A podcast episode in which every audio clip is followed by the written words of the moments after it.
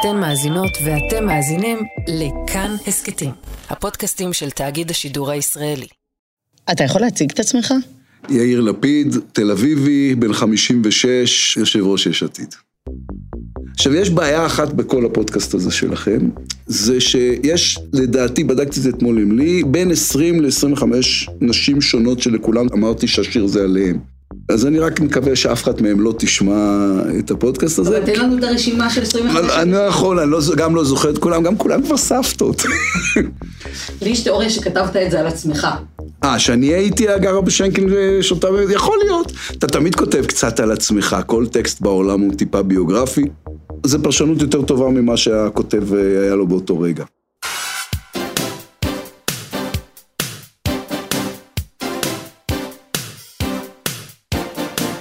היי, אתם ואתן על שיר אחד, אני מאיה קוסובר, והפעם הסיפור של גרה בשנקין, שכתב יאיר לפיד והלחין רמי קליינשטיין לשלישיית מנגו. זה שיר שיותר מהכל מסמל רגע בזמן. רחוב שהפך למיתולוגיה, בית קפה שנהיה לאגדה, מוזיקה שקיבלה טוויסט אלקטרוני, ומאחורי כל אלו, ישראל הקטנה, הפרובינציאלית, ששואפת להיות חוץ לארץ, אבל נשארת עם הרייש המתגלגלת.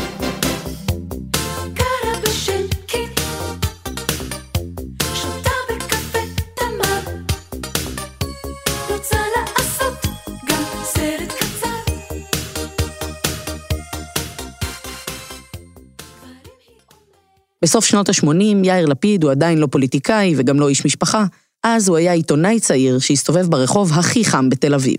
קודם כל אני גר בשנקין, ושותה בקפה תמר. שנקין אז, כולם כותבים תסריט, כולם לובשים שחור. אתה יורד למטה ופוגש את יונתן גפן ואומר, יונתן, מה אתה עושה? אני אומר, אני כותב שיר. ואז אתה פוגש עוד מישהו שלא יצא ממנו כלום ואומר לו, מה אתה עושה? וגם הוא אומר, אני כותב שיר. בקפה תמר יש את נתן זהבי מפגין יכולות לא קטנות בלהיות שיכור ב-11 בבוקר. רוני סומק רב על שירים. שרה כמובן מנהלת את העסק, ובין הרגליים מסתובבת נכדתה הקטנטנה לימים חברת הכנסת. אני איילת נחמיאס ורבין, הנכדה של שרה מקפה תמר. תראו, סבתא שלי לא הייתה בן אדם שגרתי, היא הייתה כריזמטית באופן שבאמת זה לא היה מאוד מאוד טיפוסי לנשים בשנים האלה. היא הייתה טובה ומחשושה באותה המידה. מה פתאום? אני לא אוהבת אף אחד מבט ראשון, זה לוקח הרבה זמן. מבט ראשון. היא הייתה מוכנה להתמסר לאנשים באופן שאי אפשר לתאר, אבל אם היא לא אהבה אותך, אלוהים לא יכול היה לעזור לך בכבודו ובעצמו. לתל אביב שרה הגיעה מנהלל בשנת 56. היא ובעלה אברהם קנו את קפה תמר, שפעל שם כבר מ-41. המקום הפך להיות מעוז ליצירה, וישבו בו רבים מאנשי התרבות של תל אביב. נתן אלתרמן, שזה לפני שאני נולדתי, שהיה כותב שם את הטור השביעי על השולחן. וכמו שסבתא שלי הייתה אומרת, היה ממלא מאפרות. ואלכסנדר פן ואבות ישורון. אני מגיל נורא נורא צעיר זוכרת את השולחנות המכונסים של העיתונאים, של הסופרים. זה כמו משפחה, קשה להסביר דברים כאלה. זה אי אפשר להאמין מה חרוט בשולחנות של הפורמייקה, המאמצים של אנשים להוציא מעצמם יצירה, לפעמים להוציא מעצמם גם מהלכים פוליטיים. בשנת 66 אברהם נפטר, ושרה נשארה לנהל את הקפה לבדה. המקום היה מזוהה עם האישיות שלה, בין היתר משום שהיא הכריזה על עצמה קצ'יף של רחוב שנקין. יאללה, תקומו, תצאו, אני אהרוג אתכם אחד אחד. מהר! בשנות ה-80 קפה תמר הופך לאחד מהסמלים של שנקין. ושנקין הוא איזה מרכז של אה, תל אביב, שמחה, מגלה בעצמה תרבויות אלטרנטיביות. יש את האוזן השלישית, וכל מיני תופעות תרבותיות של אותן שנים. את זוכרת את יאיר לפיד יושב בקפה? כן, בטח. לא יושב. יאיר אהב לעמוד ליד הבר ולשתות אספרסו. הוא היה איש מאוד אה, מתוק ואדיב. מה הוא לובש? הגזמת. טישרט שחורה, מה הוא יכול ללבוש? כאילו, מה זה? זה לא השתנה, אצלו רק הגוון של השחור השתנה באותן שנים. בימים ההם, חוץ מלכתוב לעיתון, יאיר גם כותב פזמונים עם חבר קרוב שלו, רמי קליינשטיין. טוב, החברות שלנו מתחילה הרבה יותר מוקדם. יאיר למד יחד עם אורנה, האחות הקטנה של רמי, בתיכון, בגימנסיה הרצליה. והיא הביאה את החברים שלה הביתה וכל זה, והיא ביקשה שאני אנגן. רמי בא ומנגן, ועכשיו כולם נופלים. ותוך כדי שהוא מנגן על הפסנתר, הוא רואה בפעם הראשונה את יאיר. אני אפילו זוכר שהוא ישב על המרפסת איפה שהתריסים, ורואים עליו שהוא כל כך לא ילד בן 14, הוא כל כך בן 25 כבר אז. כאילו, הוא היה גבר, הוא אף פעם לא היה ילד. גם כשאני מסתכל עליו, הוא תמיד מסתכל עליו בתור אח גדול שלי. הוא קטן ממני בשנה, אבל הוא אח גדול שלי. אז, אז גם אז זה היה ככה, והיה לו מה לומר על כל שיר, וראו שהוא אחד שאוהב מוזיקה וכל זה. הם נהיו חברים ושמרו על קשר גם בזמן השירות הצבאי. יאיר שירת בעיתון במחנה, ורמי היה בלהקה צבאית. מדי פעם הם היו נפגשים כדי לכתוב ולנגן יחד. אנחנו לא להקה או משהו, סתם מנסים לכתוב חומרים, ואז רמי אומר לי באיזשהו שלב, הוא אומר, תשמע, יש לי חברה חדשה, אני אומר לו, אחלה. הוא אומר, אני רוצה שתבוא לשמוע את השער, אני אומר, עזוב אותי, אני מישהו בסדר, יש לך חברה, אז אתה משחק את הכאילו יודעת לשיר בשביל ללכת, אני מבין מה אתה רוצה. הוא אומר, לא, לא, נשבע לך, יודעת לשיר. אני אומר לו, רמי, עזוב אותי, בחייך. לא נוסע עכשיו באמצע הלילה לשמוע איזה מישהי שלא יודעת לשיר רק כי אתה רוצה, אני לא רוצה להגיד מה. הוא אומר, בבקשה, בבקשה, בוא, ואז אנחנו נוסעים ושומעים, פעם ראשונה אני שומע את ריטה יושבת שם, ושרה את רוקסן. You don't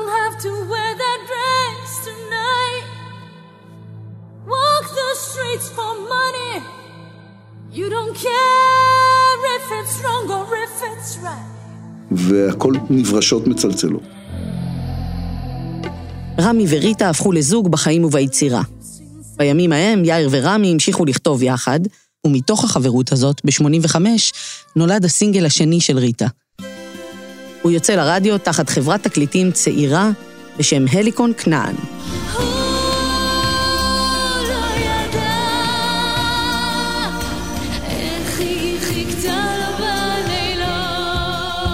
בלילות. שיר אהובת הספן של יאיר ורמי כובש את מצעדי הפזמונים, ואלבום הבכורה של ריטה מתפוצץ. בעקבות ההצלחה, רמי ויאיר הפכו לצמד שעורר סקרנות בתעשיית המוזיקה. וכך קרה שבשנת 88 הם קיבלו טלפון. האיש בצד השני של הקו סיפר להם על רעיון חדש שהגה, להקים שלישיית בנות. זה היה המנכ"ל של חברת התקליטים הליקון כנען, רוני בראון. כאילו כל החשיבה הייתה בוא נעשה משהו שיותר משלישיית בנות, שיש לה statement, קודם כל שהוא ישראלי. רוני חשב שלהקת בנות זה בדיוק מה שחסר בשוק, וגם מה שיניע את תזרים המזומנים בחברת התקליטים החדשה. בישראל לא הייתה שלישייה כזאת מאז שוקולד מנטה שלוש בנות להשתגע. ובעולם היו שלישיות שהצליחו בגדול, כמו בננה רמה,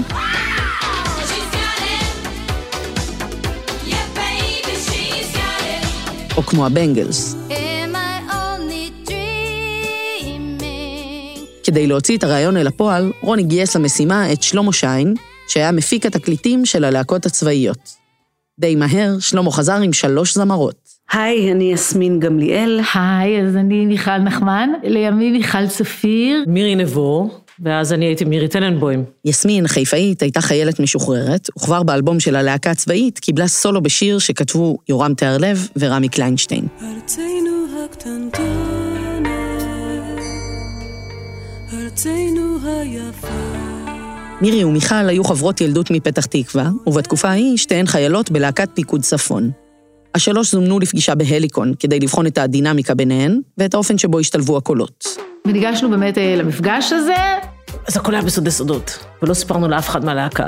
ומהר מאוד אמרו, מדליק, יש כאן משהו, אתם נשמעות מצוין ביחד. ואז החתימו אותנו לשבע שנים, את יודעת מה זה לקבל חוזה בחברת תקליטים לשבע שנים? כיוון שהייתי הבכורה הגדולה בחבורה, זאת יסמין גמליאל. אני, עלק, ניהלתי את המשא ומתן על החוזה עם הליקון. כאילו זה חלום, את לא מאמינה שזה קורה לך. את אומרת, זה בסרטים קורה, שאת עוד חיילת, את אפילו את לא בת 20, בת 19 וחצי ואת כבר חותמת לשבע שנים בחברת תקליטים. המשימה הראשונה הייתה לבחור שם להרכב החדש. ומי שבא עם רעיון היה שלמה שיין.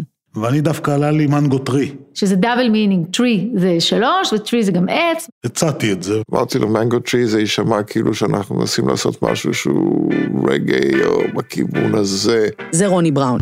ואז אולי אמרתי שמנגו, אבל נשמע בסדר, כי זה צבע יפה וכתום ומבטא את הפרשנס הזה. זה התקבל והוא זרם לגמרי. זה דלף לעיתונות, וואו, וכל הלהקה הייתה בשוק.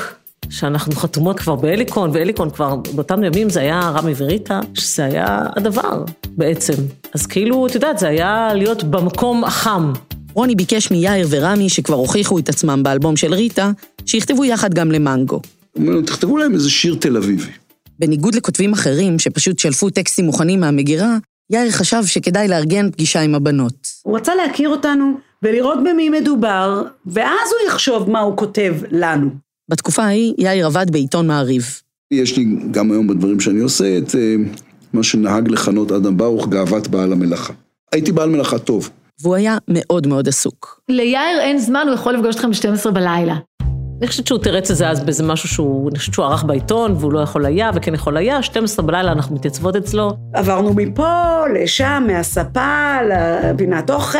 יסמין דעתי הייתה חצי בקומה, מהשעה. זה פשוט היה סשן פסיכולוגי. הוא כזה מין ראיין אותנו, שאל שאלות. והוא מאוד עודד אותנו לכתוב. הוא אמר, אני אכתוב טקסטים, אבל אני חושב שלהקה צריכה לכתוב. היה נורא כיף, היה נורא קליל. אלכוהול לא היה מעורב, לפחות לא מצד שלנו, כי אנחנו למעשה עד היום שלוש חנוניות שלא שותות אלכוהול. יצאנו משם באור יום. ואחרי איזה שבועיים הגיע טקסט היא כל כך מסובכת, כותבת ספרים במיטה, היא כל כך מסובכת שמזמן היא עזבה את ביתה, היא כל כך מסובכת, לובשת תמיד שחור, עוד לפני שהיא הולכת כבר אין לה לאן לחזור. זה מה שהוא קלט מאיתנו? זה מה שהוא כתב?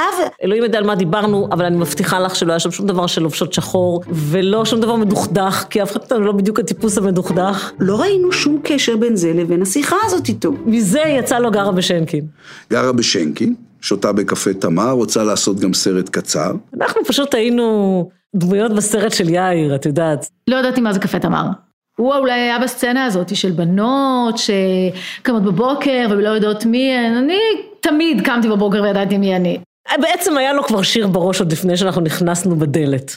אני באותו זמן קורא שיר נורא יפה של נתן זך, שבו יש שורה הולך ומסתבך, מסתבך והולך, ולוקח את השורה הזו, אני מאוד מושפע ממנה שזו מילה אחרת לגונב. אה, רוני סומק אמר כשזה טוב, אפשר לגנוב לא רק בתים משירים, אפשר שכונות. וסביב השורה הזאת אני מתחיל לבנות את הסיפור על הבחורה אה, משנקין. גברים, היא אומרת, זה בא והולך, אך בלילות הקרים היא יודעת, כאן מגיע נתן זך, שזה הולך ומסתבך, מסתבך והולך והולך. לשיר הזה של נתן זך, אגב, קוראים שיר ערב, ומתי כספי הלחין אותו. והייתי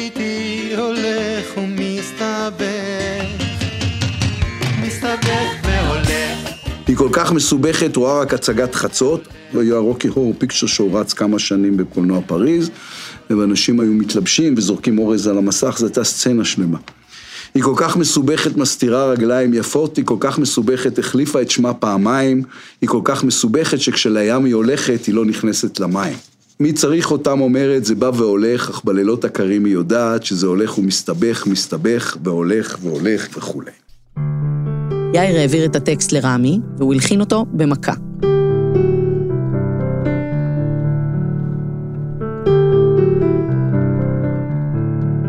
עם השיר החדש, רמי מגיע למי שנבחרו להיות המפיקים המוזיקליים של האלבום.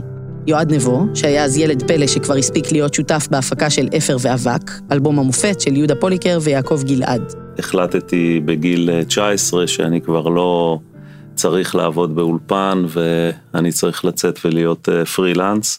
זה היה קצת מוקדם מדי, כי ישבתי די הרבה ליד הטלפון, אבל uh, בסוף הוא צלצל וזה היה רוני בראון. יועד צירף אליו את אמיר קליסקי, סטודנט במחזור הראשון של בית הספר רימון, וחבר בלהקת מוסקבה, שלימים תהפוך להיות אתניקס. אנחנו נמצאים בבית של יועד ברחוב מיכל בתל אביב, שם היה כל ההתכנסות של הדבר הזה, שם היה גם המחשב והסינתסייזרים, היה אולפן ביתי לפני שהאולפן ביתי היה משהו נפוץ. רמי התיישב ליד הפסנתר והשמיע להם את השיר. הוא היה קצת mellow כזה, וכזה מאוד חמוד, ונוטה יותר לשקט משל קצבי. תמיר ויועד ידעו שהם צריכים לספק משהו אחר לגמרי. לא עוד בלדה שקטה והרמוניה קולית, אלא שיר פופ קצבי וחותך שיהיה להיט. איך שהוא יצא מהדלת, איך שהוא סגר את הדלת, הסתכלנו והתנפלנו על השיר הזה, ובא ישר הטה-טאפ-טאפ-טאפ. זה היה אחד הפרויקטים הראשונים שהיה מעורב בו מחשב. יועד הוא היה הבן אדם הכי מתקדם במדינת ישראל by far. יועד היה הייטק, הייטק, לא הבנתי איך הוא בדיוק עושה את זה. מה שאנחנו שומעים בפתיחה זה סאונד שהוא לא קיים, אנחנו יצרנו אותו מכמה דברים. התופים, יועד תכנת אותם, זו מכונה שנקראת אלסיס, היא הייתה אז חדשה מאוד. בסופו של דבר השיר הוא מאוד מינימליסטי. זאת אומרת, יש בו הרבה מאוד space בין כל מכה של תוף למכה של brass. אין איזשהו משהו שנותן הרמוניה כזה כמו פסנתר או pad. בגלל זה הבאס פה גם תופס משמעות. כי הוא הדבר היחיד שרציף פה בעצם. כזה שהוא מתגלגל. הוא בס סינטי כמובן. זה בהשראת מדונה, שנייל רוג'רס שהפיק, עשה שם משהו יפה, הוא לקח תופים אמיתיים, אבל את הבאס הוא לקח כסינטי, וההחלאה הזאת יצרה איזה משהו מגניב שלא היה קודם. אפ, יש שם צרחה כזאת. וואי, כמה עבדנו על הצרחה הזאת. פה נכנס פעמון כזה 80's, שהיה חובה באותם הזמנים.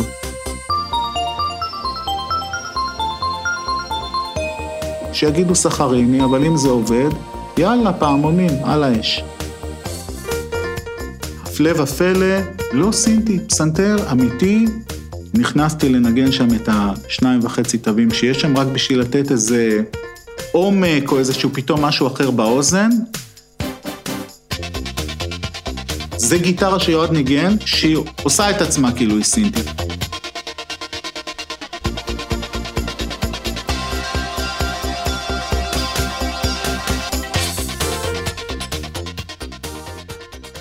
בזמן שיועד ותמיר עבדו על ההפקה המוזיקלית, בהליקון ניסו להפוך את יסמין, מירי ומיכל ללהקה. עזבי שלא היינו מגובשות כלהקה, לא היינו מגובשות כבני אדם. זאת מיכל. אני עבדתי כדי לשרוד, אז תוך כדי הדבר הזה אני מנקה משרדים, ממלצרת איפה שרק אפשר, כי עוד לא הרווחנו כסף. מנגו רק הוציאו בשלב הזה שיעורי פיתוח קול, סטיילינג, טיפולי פנים, כל מיני דברים כאלה. ועוד אף אחד לא יודע מה יקרה, אז לא קיבלנו משכורת או משהו. יסמין הייתה אז תלמידה ברימון, מירי למדה באוניברסיטה, ובזמן העבודה על מנגו קרה עוד משהו. אני זוכרת ש... שיועד סיפר לי שרוני בראון אמר להם, לא להתחיל עם הבנות, אתם צריכים לעבוד איתם, לא להתחיל איתם. לא זכור לי דבר כזה, אולי בחרתי לשכוח. זה לא עזר. מירי ויועד הפכו לזוג. אבל הם מאוד פרגנו לנו בסופו של דבר, על המערכת הזוגית שלנו, שהייתה באמת אחד הפרסים הגדולים שיצאו לי מהלהקה הזו. וכך לימים מירי טננבוים הפכה למירי נבו. מירי ואני היינו ביחד אה, 18 שנה. השנה היא 1988, ובהליקון כל הזמן חושבים על הצעד הבא. בשלב הזה רוני בראון החליט שהלהקה זקוקה לניהול אומנותי. אז הוא פנה לאדם שהכי התאים לתפקיד. ונכנסתי, קפצתי ראש לבריכה בלי מים. צדי צרפתי. זה ריגש אותי, פגשתי את שלושת הבנות, ילדות צעירות, שלוש בנות אינטליגנטיות, חרוצות מאוד, מאוד מאוד מוזיקליות, והולכות עד הסוף. וצדי היה עובד איתנו על הטקסט והמשמעות ואיך. וכשהקלטנו את השירות, אז צדי היה, והוא בעצם ביים את השירות. זה יועד. הפוקוס שלי היה הסאונדים והגרובים והביטים וכל הדברים האלה, והשירה הייתה רק משהו שאמור לא להפריע יותר מדי.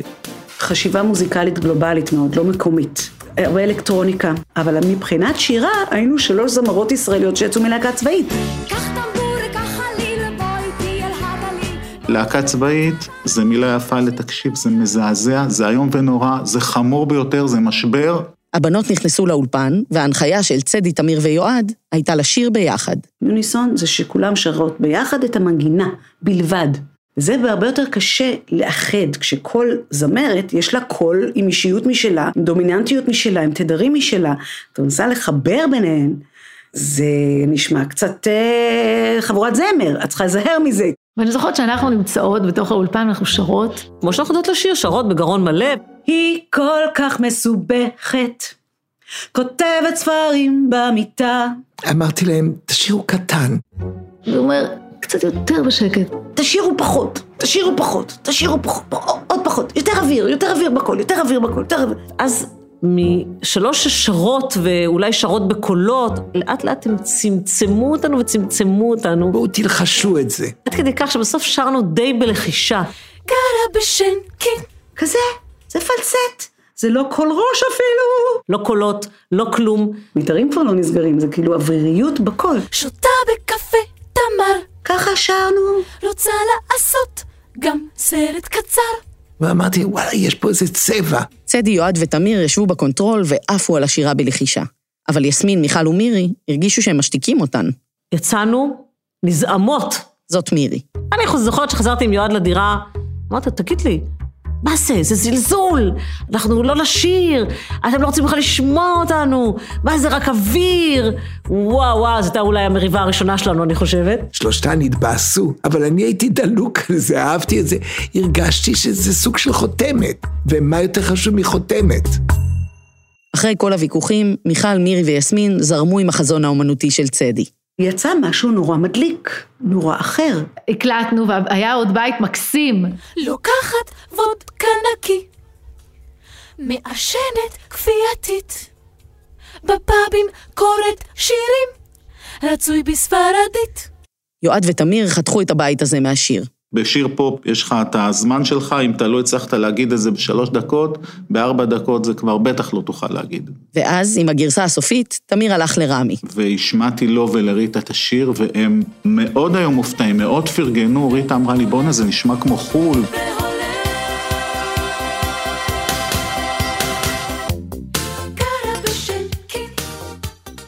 לשלישיית מנגו היה סינגל ראשון. יצאנו עם teaser campaign כדי שינסו לשאול מה זה מנגו. זה רוני בראון. הוא עשה סטיקר, מנגו זה נשמע אחרת. מנגו זה לא רק פרי. אף אחד לא יודע מה זה. והיה עוד סטיקר גרה בשנקין, וזה חולק בתל אביב, ואף אחד לא הבין על מה מדובר. וכבר לתת איזה buildup נורא חדש לאותה תקופה. ואז אמרתי, הם בנות, תוך חודש כל המדינה תכיר אתכן. לא תוכלו לעבור את הרחוב. השיר יצא לרדיו ולטלוויזיה. הרכב חדש במקום השביעי ובאולפן, שלישייה נשית עם שם אקזוטי, מנגו. יאיר לפיד ורמי קליינשטיין חיברו "את גרה בשנקין", במקום השביעי, מנגו. ותוך רגע, כל מה שצדי אמר קרה. זה היה יום שישי, ראשון בבוקר, זהו, אתה כבר לא יכול ללכת ברחוב. יואו, ראינו אותו ותחתמי לי, ואז היה חתימות, לא צילומים, חתימות, חתימות, כל היום אתה רק חותם, חותם. אחד הדברים הכי משמחים בעולם זה לפתוח רדיו ולשמוע מילים שאתה כתבת, בטח אם הן מולחנות. וזה שיר שמאוד מצליח. בהתחלה עוד אני הייתי חותמת, מעבירה למירי, מירי חותמת, זה עד שהיה לנו גלויות שלמות. אחר כך כבר פשוט לא עמדנו בזה. באיזשהו שלב ידענו את החתימות אחת של השנייה, וכל אחת הייתה מקבלת חבילת גלויות, וחותמת את החתימות של כולם.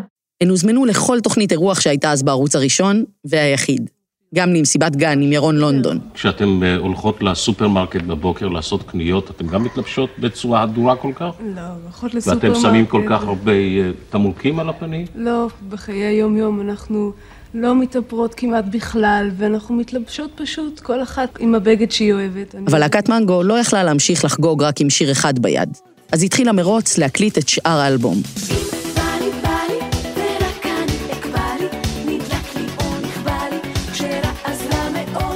ובעקבות האלבום הגיעו גם הופעות ומרצ'נדייז, מחברות לבית ספר, מדבקות, יומנים וקמפיין ענק לקסטרו.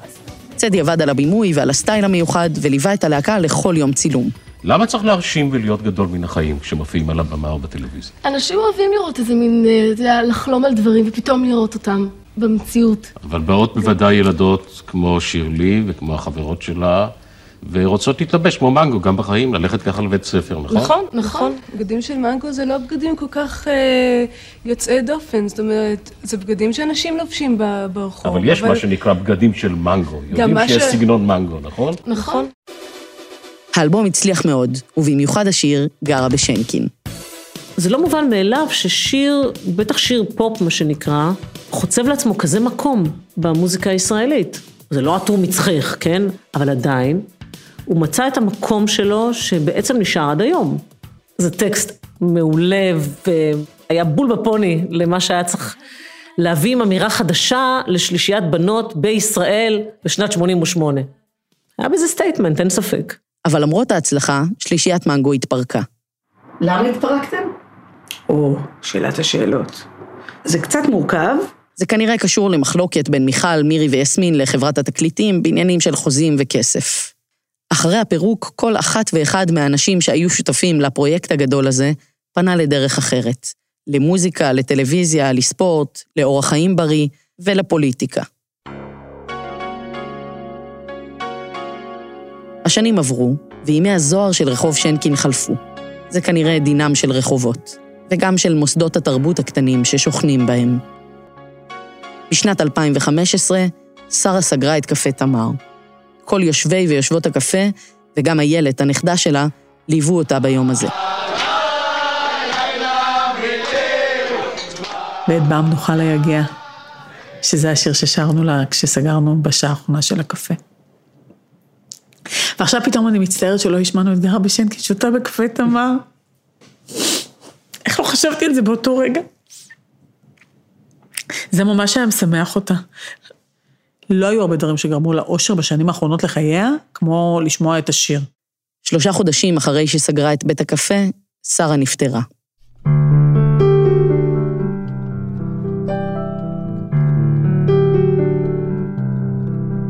השיר הוא זה שנשאר. הוא מנציח רוח של תקופה, מעין רגע בזמן. ואיתו נשארה שאלה אחת פתוחה, שעולה שוב ושוב. על מי הוא נכתב?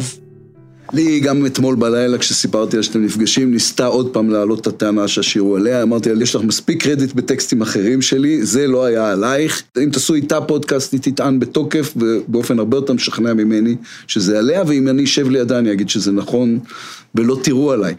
ניסיתי להבין מה באמת אתה חושב על הדמות הזאת בשיר, לפעמים יש תחושה שהיא מוצגת בלעג. זה הומור על הדור שלי, על אנשים סביבי, על, עלינו. הבדיחה היא, אני, אני חלק מהאנשים שהבדיחה היא על חשבונם, ולפיכך זה לא לעג. יש משהו בטקסט הזה, שזה קצת טקסט על מישהי שהיא משחקת את עצמה.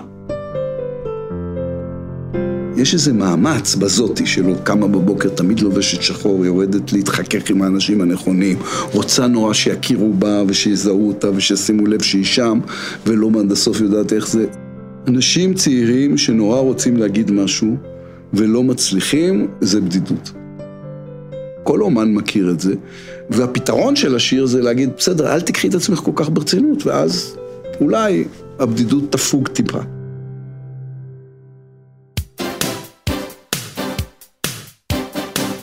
האזנתם והאזנתן לשיר אחד. אני מאיה קוסובר והפקתי את הפרק הזה יחד עם ניר גורלי ואייל שינדלר. תודה לאסף רפפורט על עיצוב הסאונד והמיקס, תודה מיוחדת לעודד דוידוב ולרומטיק. תודה להליקון, תודה ליואב שדמה על בישול הסלילים של מנגו, ותודה מיוחדת לקובי פרחי ואולפני מצלול על הדיגיטציה. תודה לנועם פלג, יולי שילוח, עדי סלם והדר בוטח על התמלולים. בצוות שיר אחד חבר גם תומר מולביטזון. פרקים נוספים אפשר למצוא בכל אפליקציות הפודקאסטים ובאתר כאן. מוזמנות ומוזמנים להצטרף לקבוצת כאן הסכתים בפייסבוק. תודה על ההאזנה, ניפגש בפרקים הבאים.